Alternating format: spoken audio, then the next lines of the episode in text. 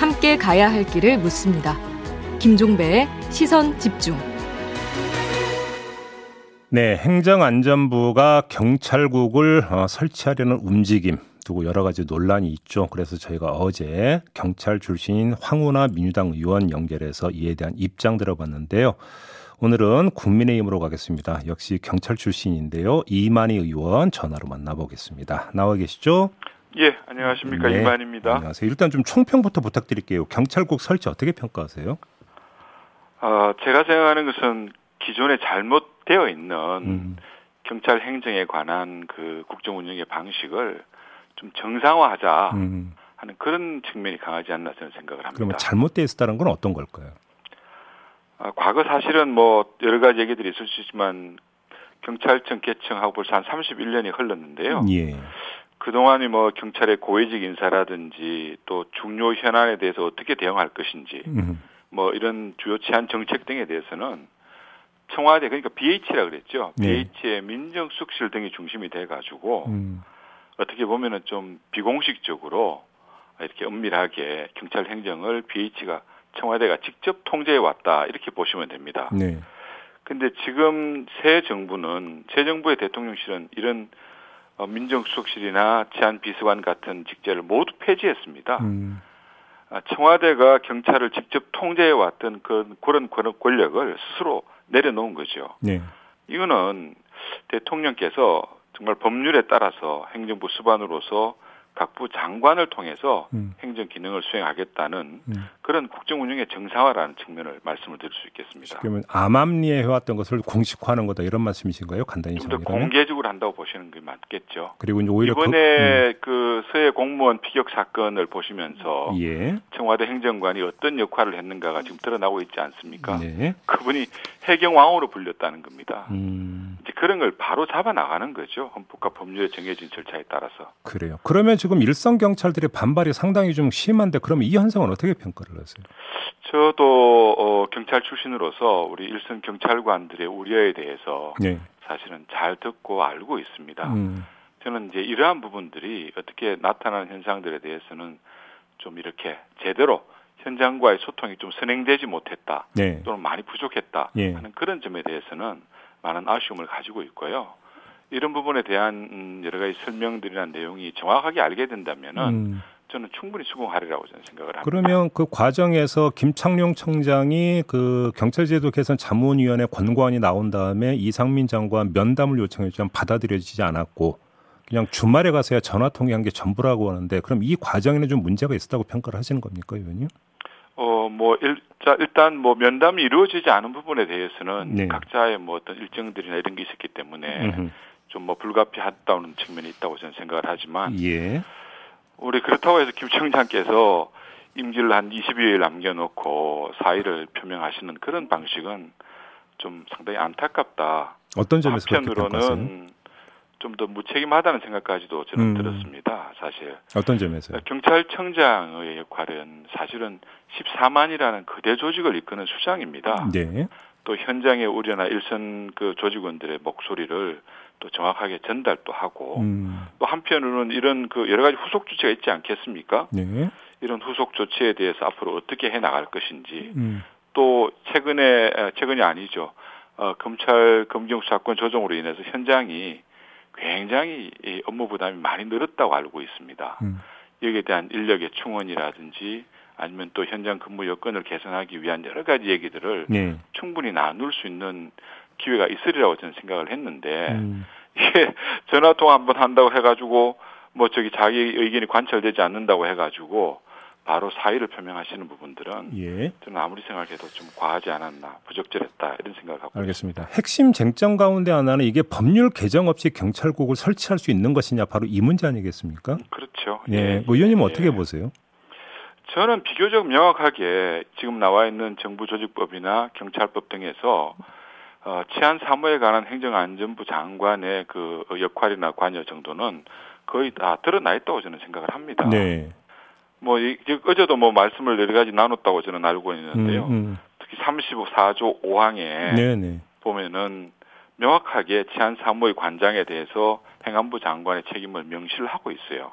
관장하기 위하여 왜... 행안부 장관 소속으로 경찰청을 둔다. 그 조항 그렇죠. 말씀하시는 거죠? 예. 그렇죠. 그리고 음. 또 칠 조 사항에 보면은 예. 소속청의 주요 사무, 주요 정책에 대해서는 장관의 지휘권을 직접 중립권을 아예 규정을 하고 있습니다. 음.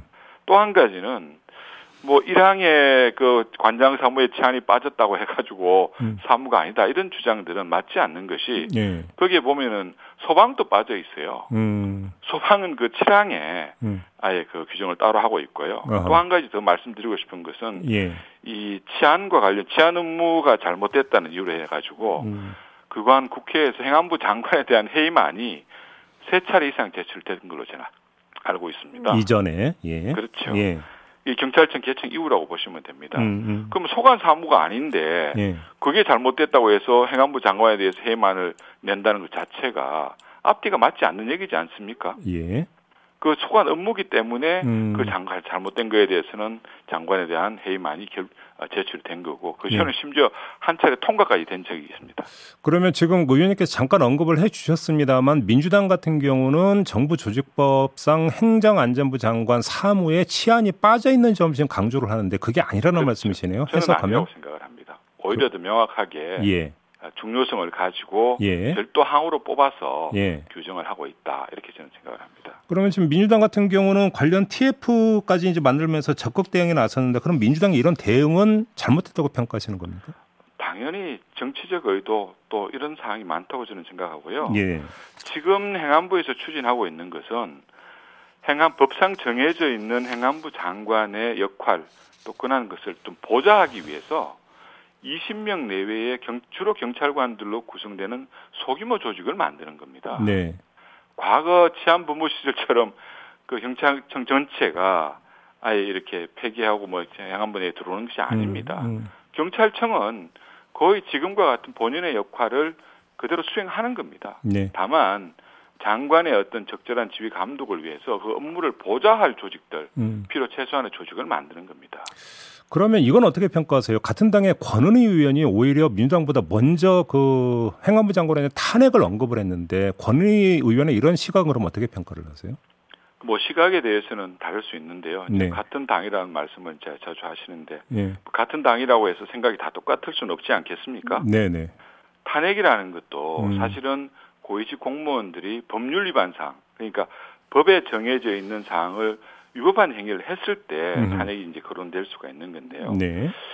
이제 출범한 지 두 달 정도도 채 되지 않은 새 정부입니다. 음. 그리고 법에 없는 권한 행사를 위해서 무슨 조직을 만들겠다는 것도 아니고 예.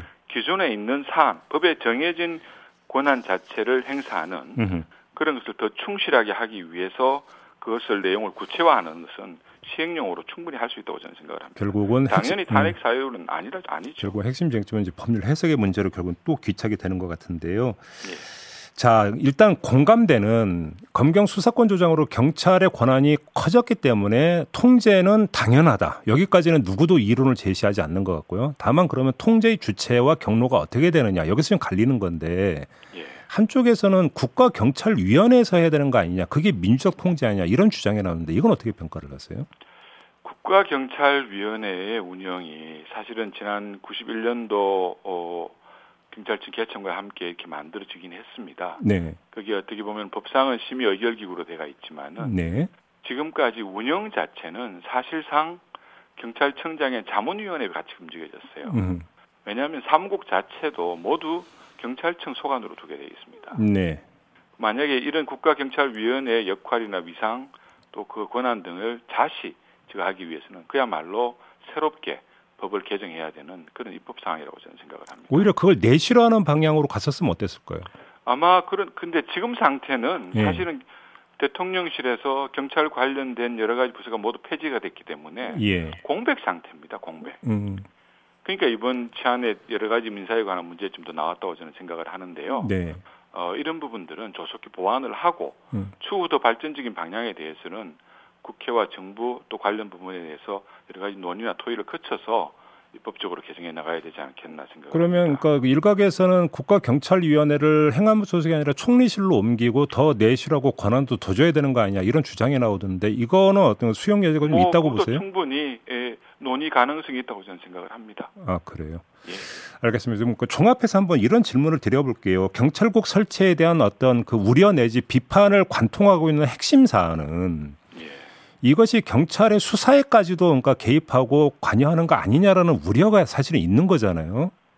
그런 부분들은 예. 아, 정말 어떻게 보면은 있어서는 안 되죠. 어, 아, 절대 안 되는 거죠. 사건의 예. 수사라든지 음. 이런 부분에 대해서는 행안부 장관이 아니라 대통령이라도 관여할 수 없는 사항입니다. 예, 예. 말 그대로 수사의 주체들이 독립성을 가지고 오로지 실체적 진실, 그러니까 팩트를 따라가는 음흠. 그런 역할을 해야 되는 거지. 예. 지금 법에도 보면은 어느 누구도 거기에 개입할 수 없게 되어 있지 않습니까? 네. 그런 건 있을 수 없는 일이라고 저는 생각을 합니다. 그러면 사전 방비 차원에서라도 그걸 좀 제도적으로 다시 정비하거나 더 못 박을 여지는 없을까요? 아, 지금 또, 예. 지금 또, 어, 어, 현행법에는 예. 개별 사건에 대한 어, 장관의 관여들은 못하게 되어 있습니다. 그래요. 현행 예. 법률로도 충분하다 이런 말씀이신 거고. 뭐 필요하다면은 더 예. 논의는 할 수 있겠죠. 예. 아무튼 그러면 경찰국은 경찰 인사나 징계 뭐 이런 행정과 관련된 일만 한다 이렇게 이해를 하면 된다 이런 말씀이신가요? 아, 주로 어, 이제 행안부 장관이 가지고 있는 여러 가지 뭐 인사에 대한 재청권이라든지 네. 또 주요 정책에 대한 사전 사후 보고라든지 또는 음. 승인 음. 뭐 이런 것들이 집중이 되지 않겠습니까? 네네. 또 고위직 공무원들에 대한 뭐 징계 감사 이런 음. 부분들도 음. 현 단계에서는 논의할 사항은 아니라고 저는 알겠습니다. 봅니다. 오늘 의원님 주최로 뭐 이 관련 정책 토론회가 열립니까? 어, 오늘 오후 두 시에 일단 네. 우리 경찰 행정 지원과 관련된 부서진으로 음. 관련된 정책 토론회를 하고요. 네네.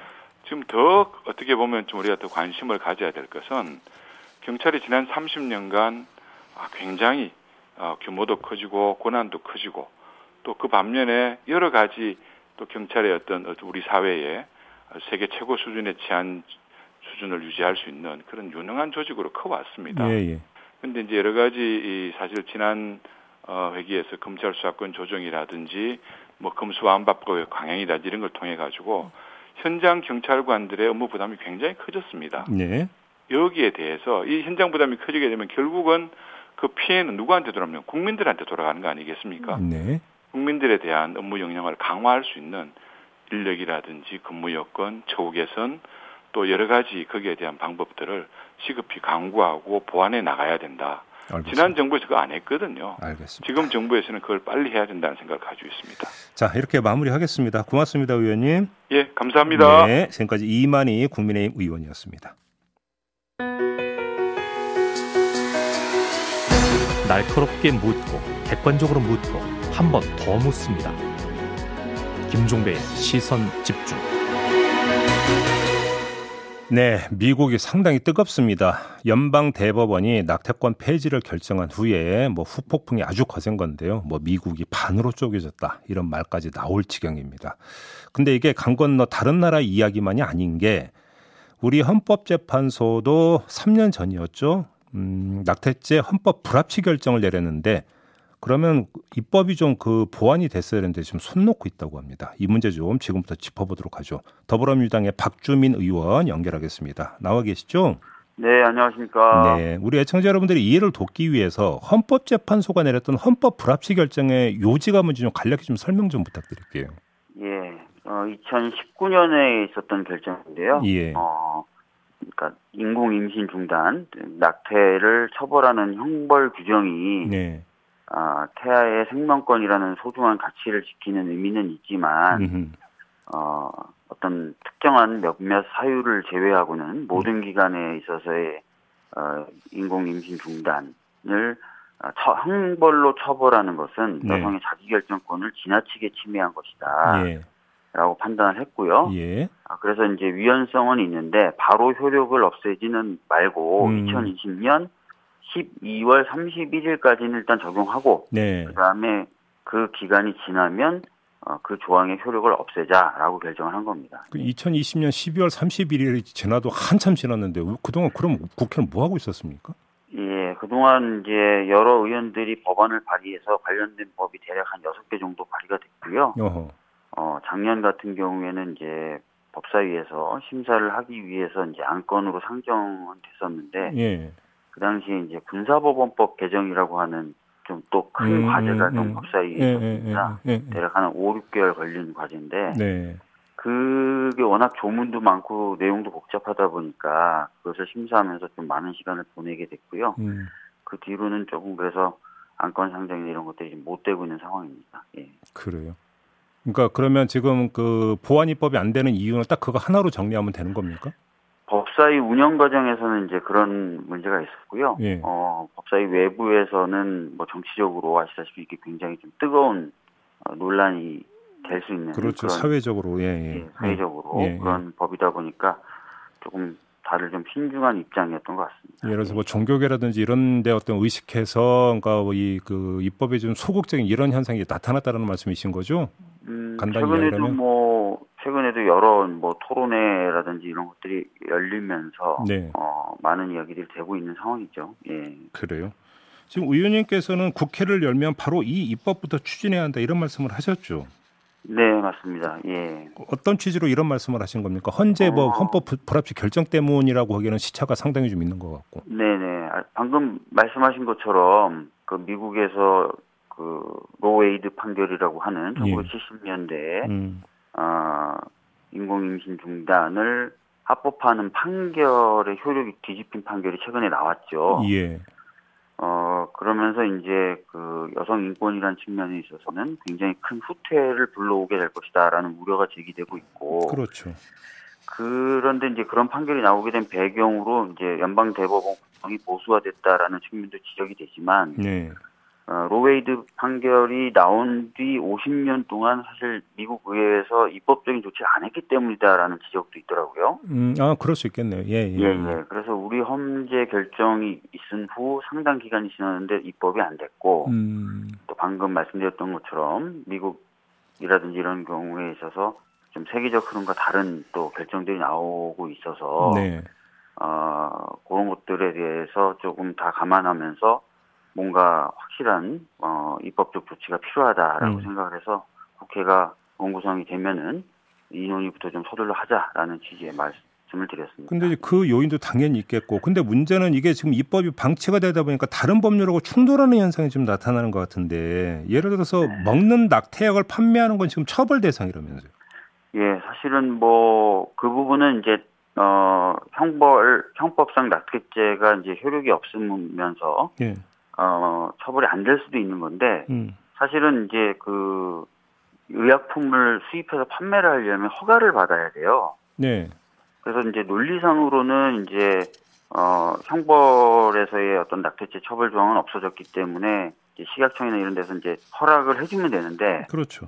어, 심사가 지금 진행이 안 되고 있다 그러더라고요. 그러다 어. 보니까 이제 허가 안 받은 약품이기 때문에 이제, 구입 및 판매 뭐 이런 것들이 안 되는 거죠. 심사가 왜 진행이 안 되는 거예요? 글쎄요, 뭐 특별한 어떤 이유 설명은 없고요. 예. 작년에 한 차례 정도 심의한 후에 뭐 절차는 진행되지 않는다 이런 음. 이야기만 들었습니다. 예. 한번 좀 종합을 하면 아무튼 지금 국회 같은 경우도 물론 뭐 전체라고 말씀은 못 드리겠습니다만 일부는 뭐 그러니까 사회 일각 특히 종교계 어떤 눈치를 보면서 입법이 소극적인 상황이었는데 네. 여기에다가 미국 연방 대법원 이런 판결까지 나오면. 네. 보완 입법이 더 어려워지고 더 느려지는 거 아니냐 우려는 당연히 따라 나오지 않겠습니까? 이 전망에 대해서 어떤 말씀 주시겠습니까? 뭐 그런 우려를 하실 수도 있는데요. 네. 어, 미국을 제외한 전 세계적인 흐름은 네.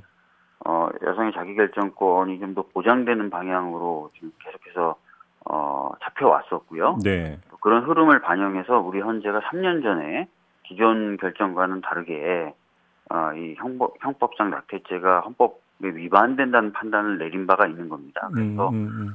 어, 그런 우려를 하실 수 있지만 네. 어, 전반적인 추세는 그렇지 않다라는 음. 말씀을 좀 드리겠습니다. 그러면 네. 국회에서 입법을 낙관하십니까, 의원님? 제 생각에는 뭐 특별히 그 논의가 시작된다면은 특별히 뭐 어, 과거보다 뭐 미국 연방대법원 판결이 나왔다고 해서 더 어려워지거나 하진 않을 것 같고요. 네. 다만 아까 말씀드렸던 대로 기존에도 이제 우리 사회에 굉장히 이 부분에 있어서 강력하게 반대 의사를 음. 가지고 또 표현해줬던 집단이 있고 네. 또 거기에 영향을 받는 정치인들이 있기 때문에 기존에도 어려움은 있었거든요. 그러니까 기존의 어려움 정도의 어려움은 있겠죠. 음, 네. 그래요. 알겠습니다. 의원님이 연결한 김에 좀 다른 문제 좀 하나 좀 여쭤볼게요. 네. 좀 전에 이제 그 의원님께서 이제 전반기 이제 국회 법사위 소속이었고 그러다 이제 법사위 이야기도 잠깐 언급을 해주셨는데 지금 원 구성 협상이 공전되고 있는데 이제 핵심 문제가 법사위원장 자리와 사개특위 구성이잖아요. 네, 네, 네. 자, 지금 근데 아무튼 민주당 같은 경우는 법사위원장을 줄 테니까 사개특위를 받아라 이렇게 했지만 지금 국민의힘이 거부를 하지 않았습니까? 네. 이러면 다시 접점을 만들어낼 수 있을까요? 어떻게 해야 된다고 생각하세요? 어, 사실 뭐 지금 굉장히 좀 그 어려운 상황이죠. 그러니까 네. 아시다시피 저희 당은 합의 대 합의. 어, 그래서 모든 합의를 좀 이행하자. 음. 합의 정신으로 좀 돌아가서 음. 그런 어, 주장을 하면서 법사위원장은 그래 원래 합의대로 국민의힘이 대신에 사개특위를 구성하는 것도 합의되어 있었으니까 거기도 양쪽이 다 동의해서 네. 사개특위 구성 이렇게 합의 대 합의를 예, 정신으로 어, 모든 문제를 풀어보자라고 제안했는데 그걸 거절을 했어요. 그래서 네. 어, 이렇게 되면은 방금 말씀하셨던 대로 어, 당분간은 어, 국회 원구성 어, 협의는 공전될 수밖에 없을 것 같고요. 네. 어, 이렇게 됐을 때는 이제 좀 어, 고민과 결단을 좀 해야 될 수 있겠죠. 그러니까 단독으로 라도 음. 의장 선출을 하느냐 이 고민을 해야 되는데 네. 일단 내일 저희가 의총이 잡혔습니다. 그래서 어어. 의총에서 아마 이 부분에 대한 논의를 음. 다시 하지 않을까 싶습니다. 아, 그렇군요. 네. 하나만 더 여쭤볼게요. 네네네. 지금 이제 그 전대를 앞둔 상태에서 민주당의 어떤 그 차기 어떤 대표 이제 그 선출 문제가 이제 핵심 쟁점 아니겠습니까? 네네. 한쪽에서는 이제 이른바 구십칠 세대가 좀 나와야 되는 거 아니냐라는 이야기가 많이 나오고 있는데 구십칠 세대의 대표 주자 중에 한 명으로 의원님을 꼽습니다. 혹시 당 대표에 도전하실 생각이십니까? 아, 뭐 어제도 뭐 여러 이야기들을 하시는 하시고 있고, 네. 그래서 이제 뭐 계속 이야기 듣고 있습니다. 듣고 있고, 음. 아, 뭐 가든 부든 뭐 결정을 해야 되는. 상황으로 몰리고 있는 것 같아요. 그래서 네. 좀 더 고민을 해서 최대한 빨리 좀 말씀을 음. 좀 드리도록 하겠습니다. 음, 고민 중이고. 그럼 뭐 출마 예정이 지금 있다라는 걸로 해석을 해야 되겠네요. 어, 굉장히 많은 분들이 이런저런 말씀을 주시기 때문에 그런 음. 내용과 함께 음. 또 제가 어, 갖고 있는 내용이나 이런 것들을 가지고 자기를 좀 돌아보고 있는 도, 돌아보는 시간을 좀 가지고 있고요. 알겠습니다. 근데 그 고, 고민은 이재명 의원의 출마와는 상관없는 독립적 상관 고민인 어, 거죠? 상관없습니다. 예. 음, 그래요. 예. 알겠습니다. 자, 오늘 말씀 여기까지 듣도록 하죠. 고맙습니다, 의원님. 네, 감사합니다. 네, 예. 더불어민주당의 예. 박주민 의원이었습니다. 네, 오늘 날씨 알아보겠습니다. 이온 리포터. 네, 시선집중 이 부 마무리하고 여덟 시 삼 부로 이어가겠습니다. 삼 부에서는 박지원 전 국정원장과의 인터뷰가 예정이 되어 있습니다. 잠시만요.